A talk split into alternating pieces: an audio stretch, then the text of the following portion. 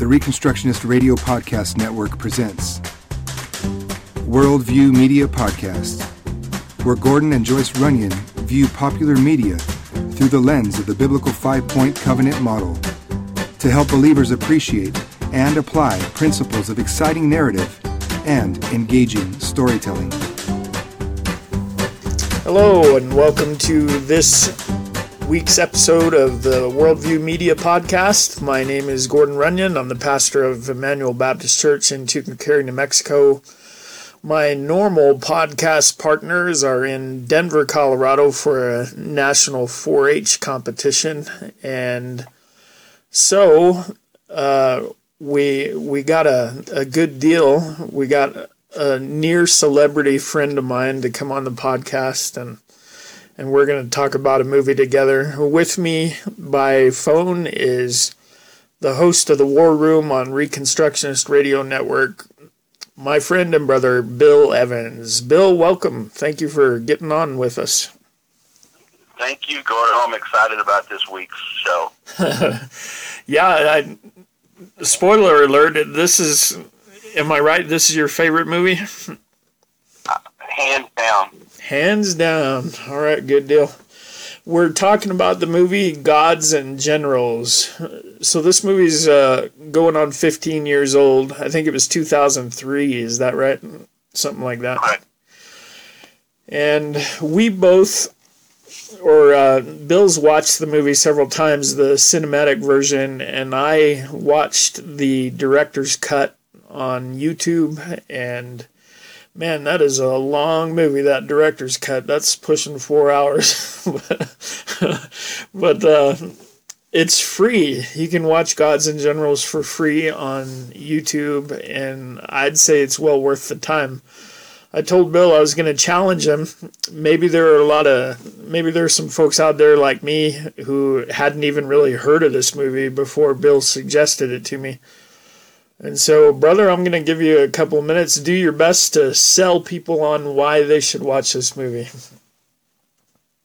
Well, thank you. Uh, you know, there uh, a lot of historical movies are movies that historic uh, purport to be historical are really an exercise in at least mild revision. And I'm happy to say that in respect to Gods and Generals, which was the second movie done by uh, Maxwell, who uh, made Gettysburg. Uh, this is the prequel. It basically covers uh, the history of uh, the war for Southern independence from the uh, outbreak and the Declaration of, of Secession and uh, to the Battle of Chancellorsville, right, right, which was in May of 1863 before Gettysburg which was in July of 1863. It's it's the movie is extremely accurate. Um, most of the uh, of most of the um, of the of the lines uh, that the actors uh, give are are virtually taken verbatim from eyewitness accounts, and uh, of course it's it's a, a little wooden in in the respect that um, most of the cast were volunteers, reenactors. Oh, wow. And, uh, and uh, used thousands of reenactors uh, who brought their own their own props uh, with them, and right. uh, and so they're not professional actors. Uh, uh, Stephen Lang, who plays uh, Stonewall Jackson, who many people know was a very devout uh, Presbyterian. He was a Calvinist. His uh, his his faith well, he, was very prominently displayed in the movie. Uh, a lot of references to the providence of God and all, and, and God is their Father, and in Scripture, and his his reliance upon Scripture and prayer. Uh, it, it is not just about warfare. There's a lot of uh, really tender scenes in the movie that will appeal to ladies, and it's what's what's very clear is that there was a that the, the, to say that all the men in the South were believers obviously would not be correct, but it was very much, as George Grant would say, sort of the last last example of Christendom, and where women womanhood was highly esteemed. and the women in the movie as they're portrayed, uh, both Jackson's wife and uh, and and uh, the Lacey family and others. There's a great deal of um, of, of reverence and honor paid to them, and and, and so it's, they're treated with real dignity and respect. So I think the ladies will find something in it as well. Not to mention the fact that it does portray a man who lived his faith and was not ashamed of the gospel. Oh yeah, absolutely, absolutely. In fact, I was thinking how refreshing it was to watch a movie that was not only honest when it came to portraying a man exercising his faith, but uh, it, it was it almost seemed to me like whoever made the movie was kind of on the side of the South. You know, they were heroes, and uh, and he didn't try to make them seem like something other than heroes. And uh, I I found that really refreshing. I don't know if you know or, or paid as much attention as as some of us have, but like when when any modern movie kind of portrays the Civil War, uh, it's so black and white that the North is the good guys and the South are the bad guys, and uh, it's just extremely irritating in that in that respect. And so I thought it was really refreshing to have a movie from a guy who obviously had sympathy and and at least in some respects was on the same page as Stonewall Jackson. Thought he was a good guy, and uh, so for me, I, I thought that was really. Uh, what, was interesting is what was interesting is in that in one of the scenes you notice uh, Ted Turner uh, puts on a, a Confederate officer's uniform and is an extra uh, has a bit line in one of the scenes where they're having a concert uh, for the, uh, the basically like a Civil War version of the USO, right? Confederate soldiers. And and of course, Ted Turner is certainly no friend of the gospel, right? And, and so it's re- it's remarkable that he paid for a movie that that so that that put Jackson and Lee's faith out there uh, so prominently. Uh, uh, I guess it, that uh, demonstrates that even the wrath of, the wrath of men will praise him. Um, and, and the other thing is, is that what's uh, what's been talked about a lot. It's obviously been talked about forever, and it's being talked about a lot now among Reconstructionist circles. Is the issue of slavery, and I think it. I think it. Um, it, doesn't try to make a huge point about slavery. This is a story of a of an army, right? Uh, but it, but it, it there is a very real sense in which um,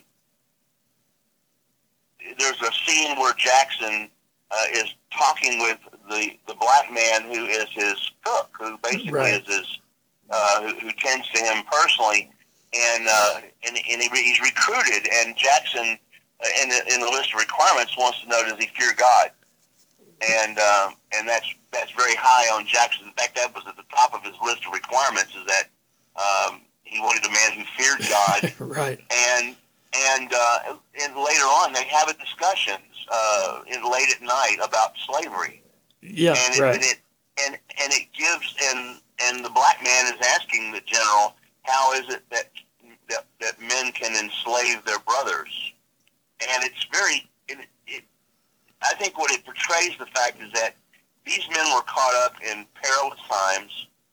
It, it was they were fighting for their very lives yeah, and uh, they probably were not in a position as soldiers to try to right every social wrong. right. but they right. but but they recognized that there was an issue. They recognized that it was it was difficult to understand. Uh, they and they and and Jackson basically said, "Well, you know, God will work this out." Yeah, that's right. That's right. Well, I'd like to come back to that when we get into our ethics section. Uh, I want to. There are a couple of questions I'd like to explore a little bit on that, but I really thought those scenes were good. I like what you were saying before. I when the movie started and it was showing Stonewall Jackson and and I've read enough to kind of recognize some of his quotes. I was a little bit afraid that they were going to portray him in a wooden, sort of two dimensional way. And so I was really happy for the few scenes that they have with his wife and the more intimate way that he's portrayed there and you find out he's a man who's willing to confess his weaknesses and and uh, you know kind of kind of defer to his wife on a on a couple of little issues and stuff and I actually thought it was kind of humorous and and really human and so that was a storytelling uh, device that I really liked about that. Yeah, yeah, and and and, and of course his relationship with Janie, uh, the little girl. Right. That was that that was a real relationship that actually happened in the uh, winter of 1862, where uh, he befriended a little five-year-old girl who was the daughter of a uh, of a family that they were bivouacked with, and he grew very they grew very became very fond of one another, and she died of pneumonia Oh, and um, and it, it, it broke him up. I mean, he he demonstrated more more human grief over the loss of that little five year old girl than he'd ever been than he'd ever displayed in, in the midst of all the carnage of war. sure. And so it was clear that he wore, you know, he had a facade. He wore, he had to be tough, Yeah. uh, and yet when it when it came to the to the death of a little girl, uh, it, it you know his humanity broke through, and and it was very tender, and as was his scenes with his wife. And the other thing that's interesting, I would say, that if all uh, uh, someone did was watch his death scene, um, yeah. Jackson's death scene is, is portrayed word for word, Oh, and uh, and if anyone's not familiar with the narrative of it, it's worth watching just for that because you talk about uh, dying like a Christian. Oh yeah, right, right. That's that was an amazing that was an amazing scene for sure. Uh, the other thing I wanted to mention for a movie that, from what you say, from what you've told me about it, it it kind of tried to get by without a big blockbuster sort of uh, budget, but I really enjoyed all the production value and stuff. The I think they did a good job portraying the chaos of battle, and it was genuinely scary at places. You know, uh, the chaos was just uh, you. Wow, you could cut it with a knife. Yeah, it's important to note that in one one of the battles portrayed in the in the it did not make the the uh, the theater version, but is in the extended cut. Uh, the Battle of Antietam, which was in uh, September of 1862. There were more casualties in one day than in the most uh, than in and in the, than in the entire Battle of Iwo Jima, the campaign for Iwo Jima in the Pacific that lasted a month. wow. So Wow. in excess of 32,000 casualties in one day, and most of this was at close range. Word. And uh, Yeah. and um, so it, it, the, you're you're right. I mean, there there has probably never been fighting like that on. Well, certainly uh, the, in American history, there's never been any kind of Right. brutality uh, in any other war like like in uh, in in uh, the war between the states, and, and, and particularly those camp that campaign. What's also interesting to note is, and, and this you may go into this in your second uh, part, but to to listen to Lee and Jackson's explanation of patriotism and their perception of their role and, and, and where their allegiance was.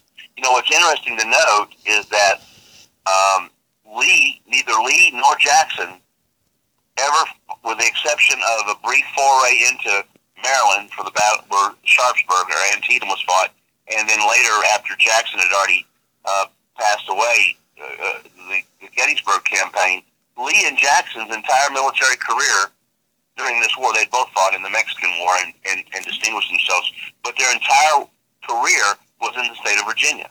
oh wow. Uh, Yeah. and in fact, uh, Lee uh, and they both explained that they loved the Union, but their allegiance was with their state. So they were they were little R Republicans. They were they believed in a decentralized. They believed in a federal government that was Sure. decentralized and state in state sovereignty. So and it was clear that that's what that's what uh, dictated their sense of duty was their state. Right. I kind of got that reading uh, Jefferson Davis's history of the rise and fall of the Confederate States. That that that was that was kind of a common motivating factor for for those that were in the South. Their allegiance was to the states, and uh, well, and in fact, and in fact, the, uh, the organization of their army was all by North and South right. at that time. Was yeah. all by state. Absolutely, absolutely. And that's kind of shocking because now the states have just become uh, really nothing. It's just a geographical denomination, you know, and uh, it just it didn't start out that way, of course. no, and, and early on in the movie, where um, where um, Jackson is speaking to a friend of his who's a who's a unionist and is moving to Pennsylvania to escape the the yeah. coming uh, onslaught. He explains. He said that we're that that what they're fighting for is not just uh, their survival, but it's to prevent the triumph of mercantilism and banking and uh, yeah. and fascism, basically. Yeah, exactly, exactly. Uh, you know what? That's one thing that I don't think anybody ever gets taught. You have to find that on your own by reading that. There's so many issues that were at risk and fought over in that war that don't really have anything to do with slavery and and the wrong side won in all of those issues, you know. So well, one of the one of the common questions that anybody who is a Civil War buff or uncivil war, as I call it, buff, uh, yeah. asks is why why do you pr- propose that in the providence of God Jackson was taken? Because if you, if you follow the, the trajectory of of the war, the South was on the ascendancy yeah. ascendancy until Jackson died, and he was right. killed by friendly fire. Right. Well, right. he died from pneumonia, but he was he was wounded and effectively contracted pneumonia as a result of friendly fire.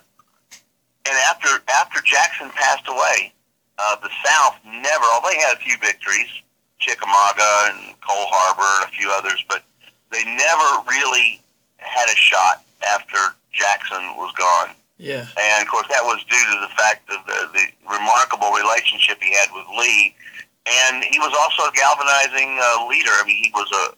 Uh, but often people ask, well, why do you suppose if if the North were basically represented, you know, transcendental and Unitarian and humanism and big government and yeah. versus this this this uh, Christian cultural South?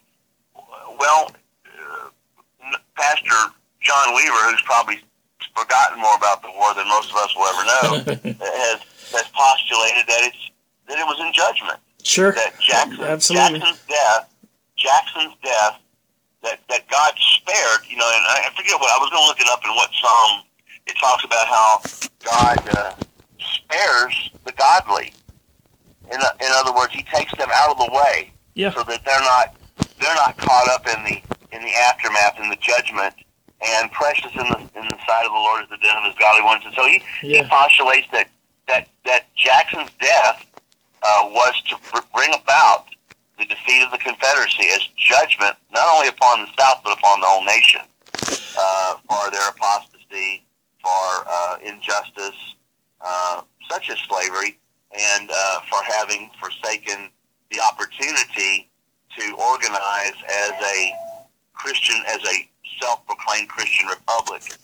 Yeah, exactly.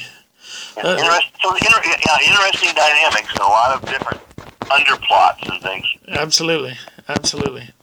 Okay, uh, hopefully we'll get to address some of those. It's time for our break, and then when we get back, what we will do is run gods and generals under the microscope of the five point biblical covenant, and we will see what kind of worldview is being preached. I don't think they were. I don't think this is going to be a hard one to discern, like like some media is. but uh, so let's take our break, and we'll come right back. The Reconstructionist Radio Podcast Network brings to you a complete lineup of podcasts where you will hear practical and tactical theology.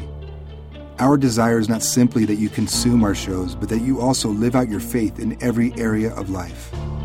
We can talk all day long about these things, but if we fail to put them into practice, then we fail as ambassadors of Jesus Christ our King. Subscribe now to your favorite Reconstructionist Radio Podcast Network shows, or you can subscribe to the Reconstructionist Radio Master Feed, where all of the content we produce, including the audiobooks and audio articles, will pop up as soon as they are available.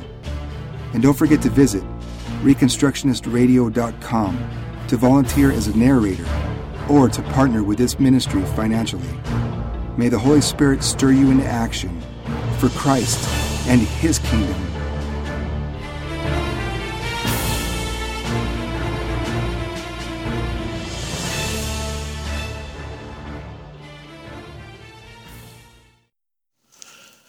And we're back.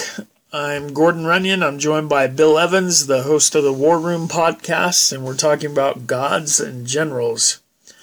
Uh, we like to take the media that we're talking about and compare it or use the biblical five point covenant as a as a means of kind of dissecting the worldview that's being preached and the first point the first point in the covenant is transcendence generally here we ask the question in this media that we're talking about what does the media itself point to as the overarching power in terms of creation and redemption and law giving and a lot of the time like i'm saying that's uh, sometimes hard to discern but it isn't here and that's one of the things that's refreshing that constantly as bill has said that uh, Stonewall Jackson is a main character, and you see him continuously referring to the sovereignty of God and to Scripture, and constantly resorting to prayer.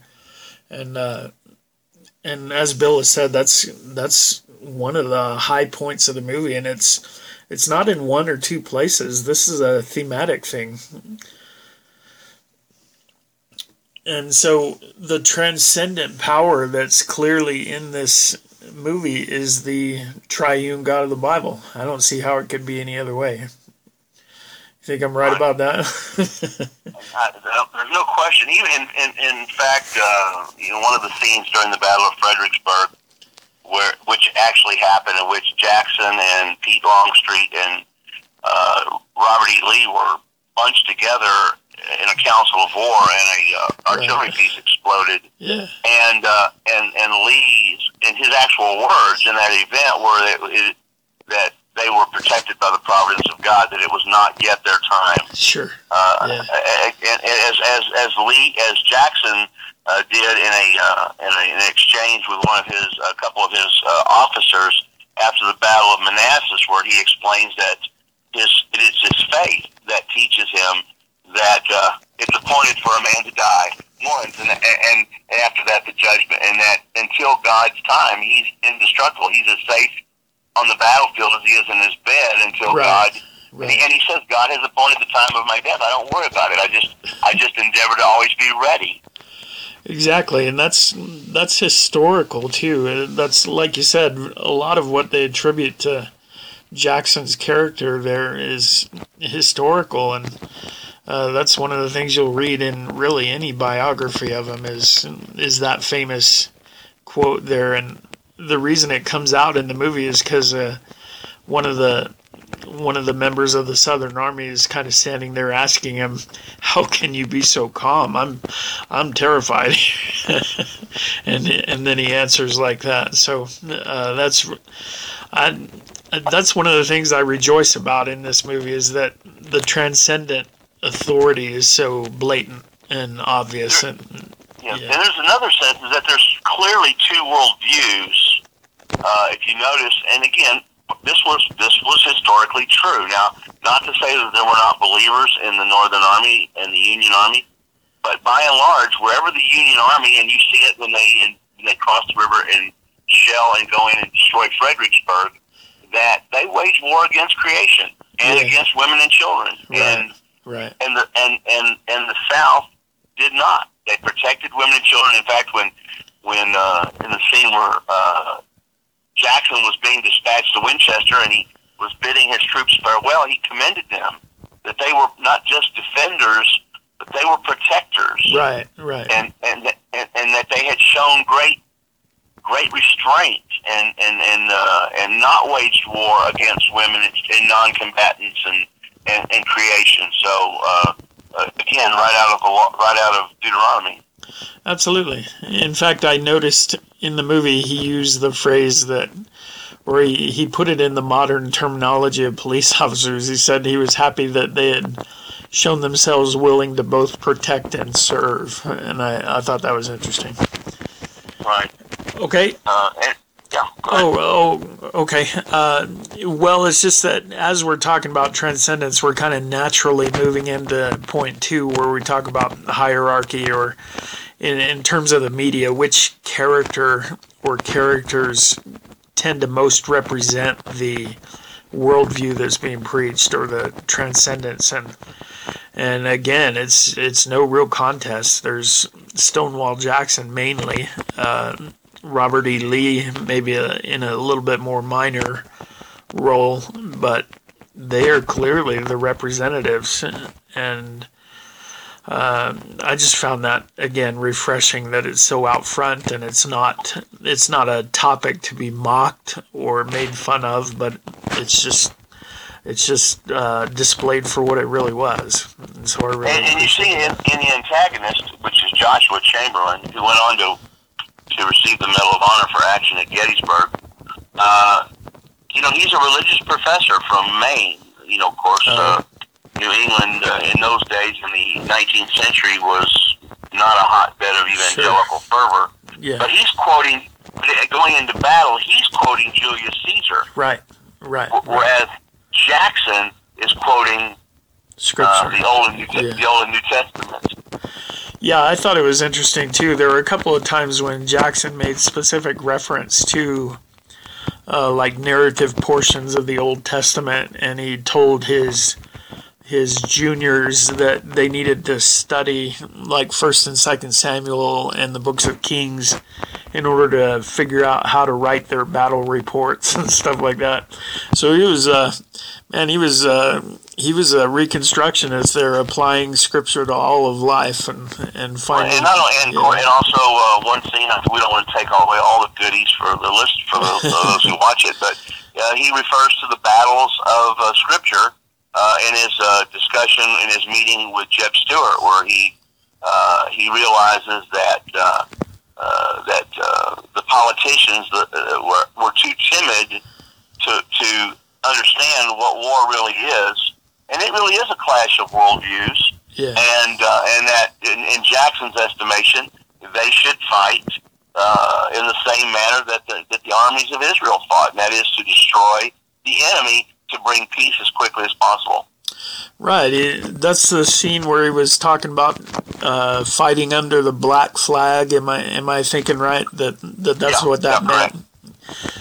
That the symbolism there was uh, we're not intending to show anybody mercy, and I thought that was pretty intense. Yeah, his goal was to bring the bring the uh, the invaders to their knees as quickly as possible. Uh, to right. Assuage the, to assuage the effusion of blood. Exactly. It wound up being the more uh, long term peaceful way to do things.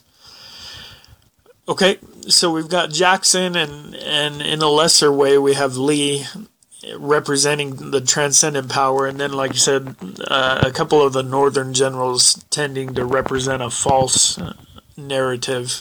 And uh, a statist, a statist worldview. Sure, right, and and even yeah, you mentioned it, and I'd kind of forgotten it, but the the folks in the Northern Army were really they were kind of neo Romans in terms of wow, they'd have been right there with their pinch of incense for the genius of the empire. You know, they were they were full in. It seemed to me like Right, and uh, and of course, um, predominantly because there were a lot of Irish immigrants, uh, the percentage of Roman Catholics in the uh, Union Army was much higher. oh yeah, Uh, there were there were a few Catholics in the South uh, as a percentage of the population, not many in the Army of Northern Virginia right, and uh, although there were some in, of note in the Army of Tennessee, but uh, but one of the things you see, you, you really get the sense, and of course there are some some really good hit, uh, books that our listeners can catch too. One of which is uh, Bennett's Christ in the Camp, which is the story of the great revival that took place in the Army of Northern Virginia during the war, oh. where it's estimated that over 200,000 conversions took place, oh, and uh, and that uh, these conversions were real. He he, he he goes into great detail to to um, to um, to uh, record the incident instances yeah. and specific conversions and the behavior of the troops and uh, also how the uh, chaplains work together. But you, you, one of the things you see in this movie is that prayer and the chaplains and the, um, the, the, the Christian banter, even naming their artillery pieces after the four Gospels. Right. Uh, it's it's very prevalent in yeah. the in the Southern culture. Yeah. And and and so while hey, these are they're not perfect, they're not saints. There were ills and, and injustices that needed to be dealt with. But nevertheless, uh, this was a Christian army. Yeah, yeah, I think that's right. I think that's right. And the movie does portray that really, really strongly. It was an amazing thing. Even compa- even compassion for your enemy. Yeah. Where you have the Irish, the Irish troops from Georgia and in the Southern Army at Fredericksburg are, are, are cheering uh, for their fallen comrades on the other side and are weeping and yeah. are weeping for them. Yeah, right, right. Yeah, that kind of leads me into one of the things that I wanted to talk about in, in section three. In the in the covenant, section three is about ethics and kind of the rules. If you're going to be in this covenant, what do you, how do you keep the, what are your duties and responsibilities? And and in media, kind of the question we ask is, does the does the movie that we're talking about does it highlight particular moral crisis that characters go through and, and how do they address those and and does the does their addressing of these moral crises is it consistent with the worldview that's been preached so far? And there were a few things like that. One of the things that i thought was interesting that would probably challenge modern people quite a bit was there was uh, there were a couple of instances in which black men volunteered for the Southern Army, and uh, you know when they were asked why are you doing this, uh, kind of the answer was, well, this is my home, and my home's being invaded, and and I'm gonna I'm gonna fight to protect what's mine. Uh, I thought that was a really interesting ethical discussion.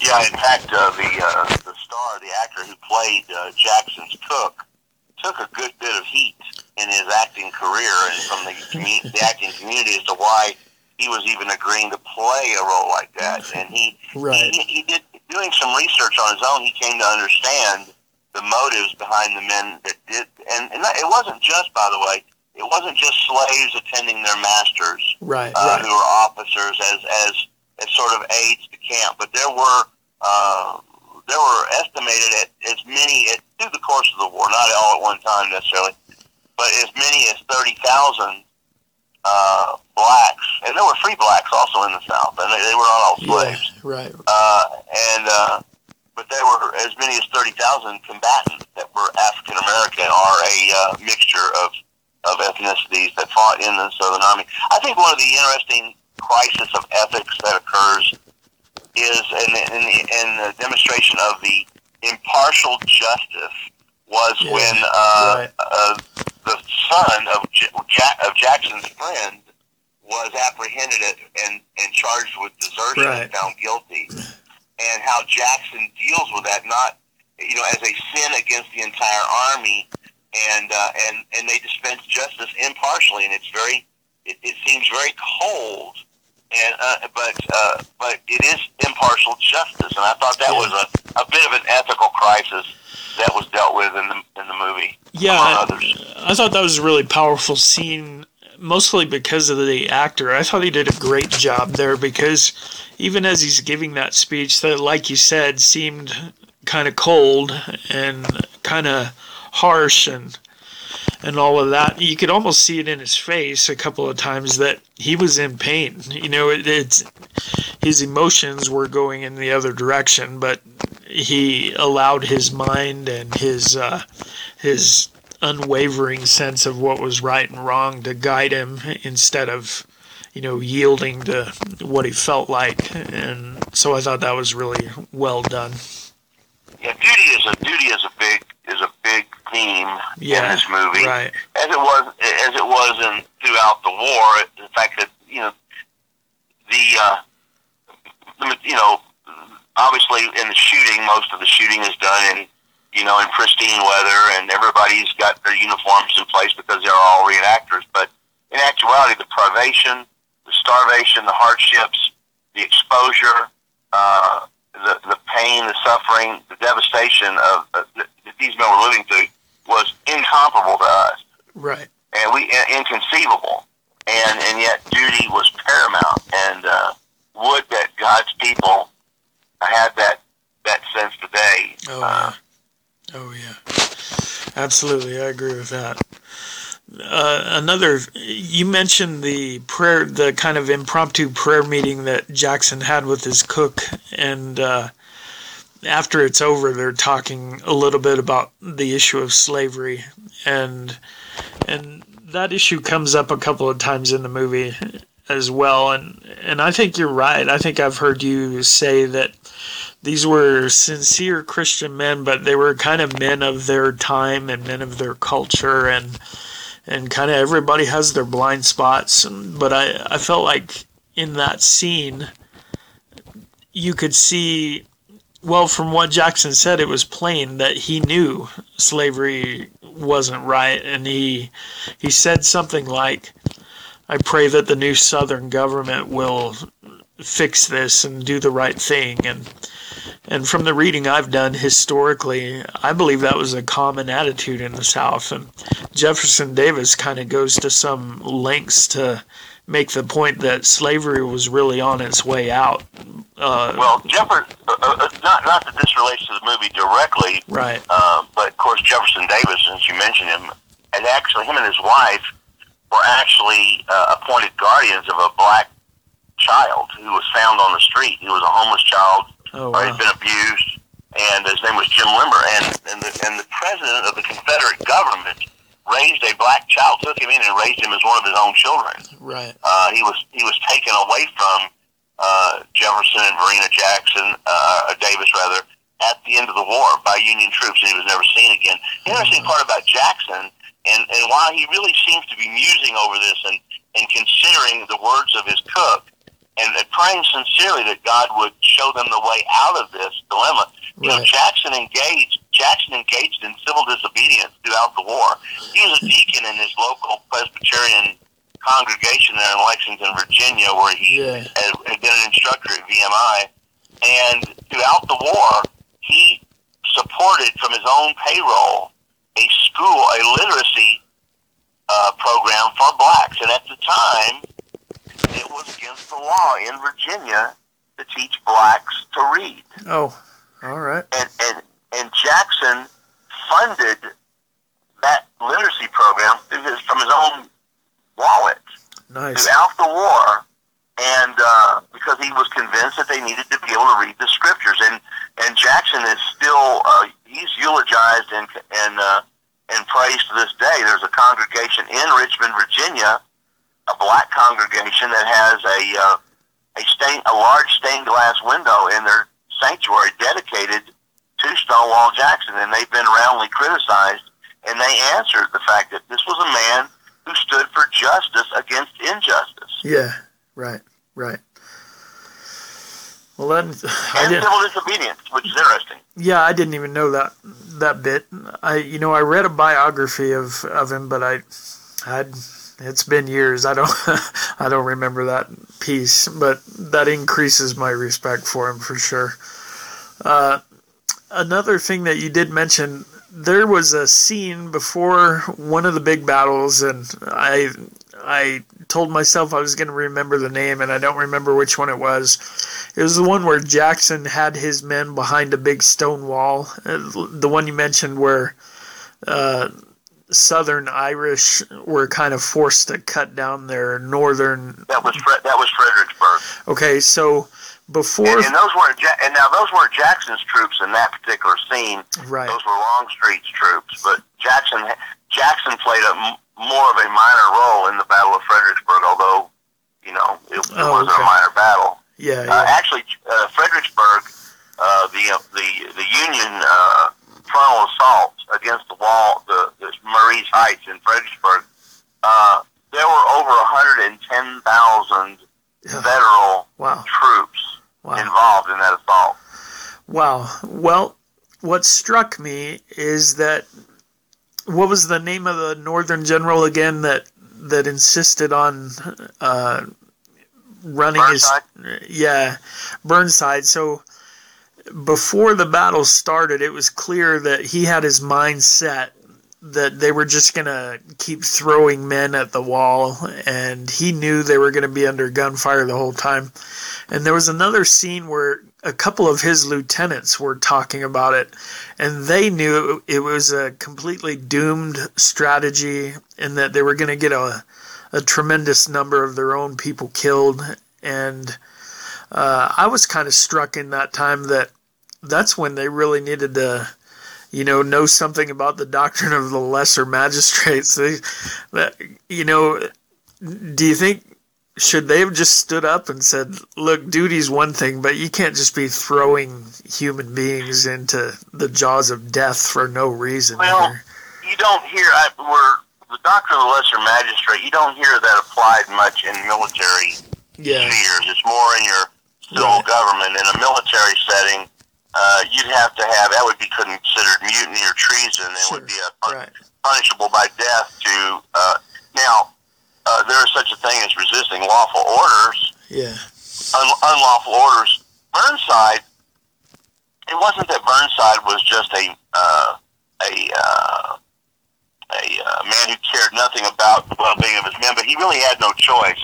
He was thrust in there after there had already been um, a- about four major uh, generals that had been put in command of the federal army, uh, with uh, people like McClellan and uh, McDowell and uh, um, um, Hood, uh, Hooker rather, and, and and and Lincoln was looking for a man who would simply fight. oh, and and, oh, and, okay. and and Burns and Burnside was enough of a bureaucrat that he was going he would follow orders, and that was what that's what Lincoln was looking for, and yeah, and that's what brought and that's what brought about that huge loss of life is the fact that uh, they were dealing with a man who was basically a bureaucrat and who was following the dictates yeah. of the of the government authorities. Yeah, well, like you said, that that was just a really powerful scene where you had the the Southern Irish weeping over the fallen Irish of the North, and uh, wow, that was just heartbreaking. Were there any other uh, ethical dilemmas that are on your mind to talk about? Mm, let me think. Come to mind. uh, If not, that's fine, and we can move on. Those were the, we covered the big ones that were kind of on my mind. Well, if you if you figure one out later, we'll I'll let you come back to it. But uh, we'll move on to point four the covenant, which is where I think it's going to get a little bit tougher to talk about. But point four is sanctions, and we talk about what are the rewards for being obedient to the covenant, and what are the punishments for being disobedient, and do we see characters uh, experience those things? And it's a little bit tough to see. I think Burnside kind of winds up, doesn't he? Kind of get some comeuppance, or I don't know. I well, re- he, gets, he, gets replaced yeah, right, right. for follow, basically for following orders. Yeah, yeah, that's right. Uh, um, the, just the impression and loss of life in that in, at the Battle of Fredericksburg. Um, well, I guess the the the sanctions are is that uh, you know a fratricidal war, which is what that was, which many would many historians would say was wholly avoidable. Yeah, right. Uh, you know, um, I think you know the the sanctions uh, are we're still living through them oh yeah, today yeah, exactly. because because I, many would say that uh, in part, not in whole, but in part, the war was fought to prevent the consolidated central gov- all-powerful government that Right. was the result of the uh, defeat of the Southern Confederacy. Now I know there's going to be some some people who are going to think, well, you're just a neo-Confederate or Southern nationalist, and and uh, you know I confess to having tendencies in that direction. But I don't. But I don't have any. I don't have any illusions about uh, you know the nobility of a Southern bureaucracy any more Right. than I do a Northern bureaucracy. Exactly. Again, Exactly. again, this is not a story of. This is not a story of causes. This is not a story of governments. This is a story of an army Yeah. and the Yeah. men and the men who did their duty and and and, and trusted themselves to God, basically. Yeah, right. And the the bit of sanction that I think I saw was that in Stonewall Jackson you had a man who was obviously strongly devoted to God, strongly believed that if he if he trusted God in the performance of his duties as a general that he was going to see victory and not defeat. And uh, you know, as far as the movie goes, that's exactly what he got. You know, he trusted God and wound up routing the armies of the enemy, and uh, that's And more more important, more importantly, was victorious in death. oh sure, You know, right, when, when, right. when, he, when he was when he was told by his wife that Dr. McGuire, who was his personal physician, uh, expected him to die that day, uh, he he said, "I shall be the infinite gainer." right, In other words, in other words, he he said, I, and, and he said, "I always good." He said, "I always hope to die on a Sunday." you know, and, and, you know, he was a Sabbatarian, of course. You know, uh, Jackson yeah, wouldn't wouldn't even would not even send a letter in the mail that would be in transit on a on a Sunday. wow, all right, What, but what- what's what's interesting though is most of his battles were fought on Sunday.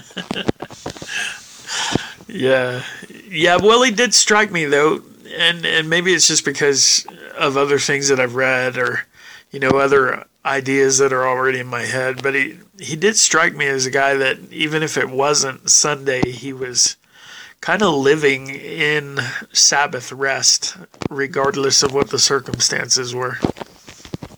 yes, yes, and uh, you know he, he, there was a sense in which he there was a gusto and. Uh, Yeah, He, and, and, and, and he, by the way, he did sleep a lot. He did rest in, in the midst, and he, it was often times that he was so exhausted from the rigors that he, he, he would he could he would he would sleep all anywhere. oh yeah, So yeah, he, he was a man who had some tranquility. Um, but right, um, but I, I'd say it's fair to say though he there was he he lived in a in a sense of perpetual Sabbath rest. right, And, and and again, he was a man of great idiosyncrasies, idiosyncrasies too. So, so I mean, by by today's standards, by most of our our, our common uh, standards today, he would be a, he would be somewhere to the far right of a covenanter. Oh wow, yeah, I think you're probably right. Yeah, yeah, I think you're right. Uh, Yeah, so I I was kind of in the same place as as what you mentioned when I was thinking earlier in terms of sanctions. I was thinking, well, the movie would have to continue for a long, long time before we really started to see what the results were. And and like you said, I think that's right. We're still living in them. Now the Lord did. I mean, he did. Jackson. Uh, I'm trying to think of was he ever defeated? Uh, not really. He was never defeated in battle. Uh, Antietam, he was obviously just a corps commander. Uh, Yeah. His most brilliant, his most brilliant campaign, the one that's still studied, was called the his Valley Campaign of early 1862, where he had ind- independent command of an army of about uh, probably somewhere around 14 to 17,000, eh, which is not a large number by the standards of the armies of that day. But he, with a with a force that small under independent command, he defeated three separate armies. Right, right. Uh, in, in, in, sequence. So it's clear, yes, God did. There, there was a sense in which there was a divine favor that rested on this man. Yeah, he was in, you know, uh, where where he was engaged, he, he didn't lose. Right. I don't think that's outrageous to to make that claim. I think that from everything I've read and seen, I think that's obviously true. And what's interesting too is that his enemies didn't kill him. No, that's right. it was it was friendly fire. His enemies did not triumph over him. That's right. And then he and then he, he and then he died from pneumonia. Right, right. Peacefully in bed with his wife. Yeah, that was one of my favorite scenes when he was kind of despising the lemonade before he knew that she had made it, and, and then and then later was talking about, no, this is great lemonade. yeah. By the way, if you ever have a chance to visit Virginia, and uh, you ever go to Lexington and visit the grave site of, of of Jackson there in the cemetery in Virginia, you'll see that. Uh, people leave lemons for him to this day. I mean, they, they they don't leave them. They're not leaving lemons for him. Obviously, he's not there. Yeah, but, yeah. Uh, I remember when when my boys were when I my boys were young and we went on a trip out east. We visited the grave of Jackson and left and left lemons for him on on the ground. It's just sort of a a token, a, a, sure. a token of esteem. Of esteem. yeah. But he loved he loved he loved lemons. That's neat he must have fallen in love with him while he was in Mexico. He did spend a yeah. lot of time there. Right. He liked he liked Mexico. And, yeah. And yeah. And wasn't his wife? Wasn't she from? Wasn't she a Mexican national? Uh, I I was kind of thinking. Don't, I don't know. Uh, I mean, obviously he favored dark women, and he liked and and, and he liked uh, the Hispanic culture. He liked the Mexican. He liked these he enjoyed his time in Mexico after the war. Right, right. So, uh, and he and he traveled. He traveled. He'd been to Europe, and and he yeah. was. Uh, and here's a man who did not who, who did not have a natural gift. He he he didn't. Right. He wasn't a natural scholar. He persevered uh, by sheer determination. That's right. He was just diligent. He refused he to very, fail. He was very. He was yes. He was. He he attended uh, West Point in class of uh, 51, 1851 and he, he didn't even qualify for it for the basic admission. Uh, but got in uh, when another fellow who had got an appointment quit, and uh, and by just sheer grit and determination, he, he he he he did well. Yeah. And and uh, but he was not a naturally gifted scholar. He was good in math, and he taught uh, he taught uh, physics, uh, what we call applied physics, and uh, logic and artillery. Uh, uh, and he was evident, and he memorized all of his lessons. Yeah. He, evidently, evidently, he had a tremendous memory, and he trained it. he, uh, so he memorized a lot of scripture, undoubtedly. Yeah, yeah, I think that's true. Obvious. Uh, okay, we should probably move along. Uh, point five of the covenant is succession, and the question is, Uh, in the movie, in the story that's told what can we discern about the future? What do we see? And in the Bible, we talk about a, a lot about raising children and the new, next generation, and that's about succession. And I guess what I saw in the movie, if you had to, if you had to pinpoint su- succession here, uh, for me, I felt like it was it was in all the people who were obviously affected and trained by Jackson. There's a sense in which he kind of replicated himself in a whole host of people that that followed him, and uh, and so extrapolating to the future, just as far as the movie goes, you could see he was going to have an effect on that whole region and and the culture there for a long time. Yeah, I think of it much like a, a Joshua. When Joshua died, then you had the period of the judges. Right. And men and men did what was right in their own eyes. right. And and uh, you you get a sense that with with the passing of Jackson, uh, the the that galvanizing, cohesive leadership, that moral example was was gone, and uh, from then on, everything was basically just a slow uh, unraveling, and, and and and and and of course he. In one scene, he, he's asked by General Hood. He said, "Do you think that you will survive the war?" And he said, "No, sir, I do not. And if we are not victorious, I don't think that I should wish to." Oh yeah. In other words, right. he had a he had a premonition that they were that that there were much larger uh, uh, issues at stake than the immediacy of their of their their way of life at that point. They, they he, he saw into the future in the sense that uh, Yeah. as, as some other as others did. Uh, uh, Cleburne said that you know one of the things that would result from of the South losing the war is that our children would be taught uh, a revised history by their by their conquerors. Right. Yeah, that hasn't happened at all. Uh, well, good. Oh, I think I think you nailed it there.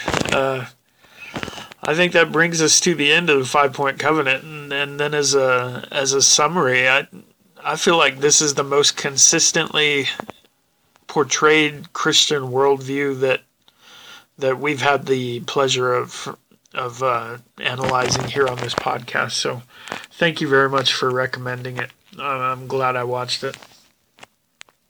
Well, yeah, I'd, I'd say short of maybe Chariots of Fire and a few other. Uh, obviously, there are some more recent Yeah. films that have been made that are specifically by Christian studios, but but yeah, I think uh, for a history movie, uh, I think it's uh, and it's and and it is. Uh, uh, I would give it high marks for you know for no, there's no profanity Yeah. And uh, there's no nudity. right. uh, uh, and, and, and, and even the violence is not gratuitous. No, but it's honest, you know, and uh, and I think there's value in that. Especially the conduct of the warfare, like we were saying. Like Lee said, it's a good thing that that war is so terrible, or we'd learn to love it too much, or something. Uh, And we, loose less, less paraphrase. of it. Yeah, yeah, Uh, so we got to give this two thumbs up, Gordo? yeah. I've got all my thumbs in the air right now. Two thumbs up for me. Well, so uh, thank you, Bill. Thank you on behalf of the little audience of the Worldview Media podcast. I appreciate the recommendation and then your willingness to come on here and and do this with me, and uh, appreciate it, brother. And so. Always, always good to corroborate with you, Gordon. And we just want to encourage our audience once again, uh, however it may be, to try to think covenantally about all the media that we get bombarded with, and it really is in the in the little bits of media that we kind of blow off and don't think about very much. That's where that's where cultural change happens without us even realizing it. Like we talked about Lee and Jackson being men of their time who had been in, influenced by their culture in maybe ways that they didn't they weren't even aware of. That surely happens with us, and and part of the remedy is to uh, apply biblical eyes to everything that we see. And that's what we're trying to do here. And thanks again, Bill, for helping with that. And God bless everyone in the audience. And uh, semper reformanda in all things. And Deo Vindice. yeah, there you go. What is what's the English translation for that?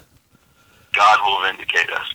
God will vindicate us. Very good. That's your left forearm or your right forearm? Well, that was the Latin inscription on the Confederate seal. well, where I've seen it, it is on your forearm. yes. All right, very good. God bless y'all. Thank you. We'll uh, see you next time. Bye bye. Thank you for listening to the Worldview Media Podcast. Please visit ReconstructionistRadio.com to check out the other podcasts in our network and to download our free audiobooks.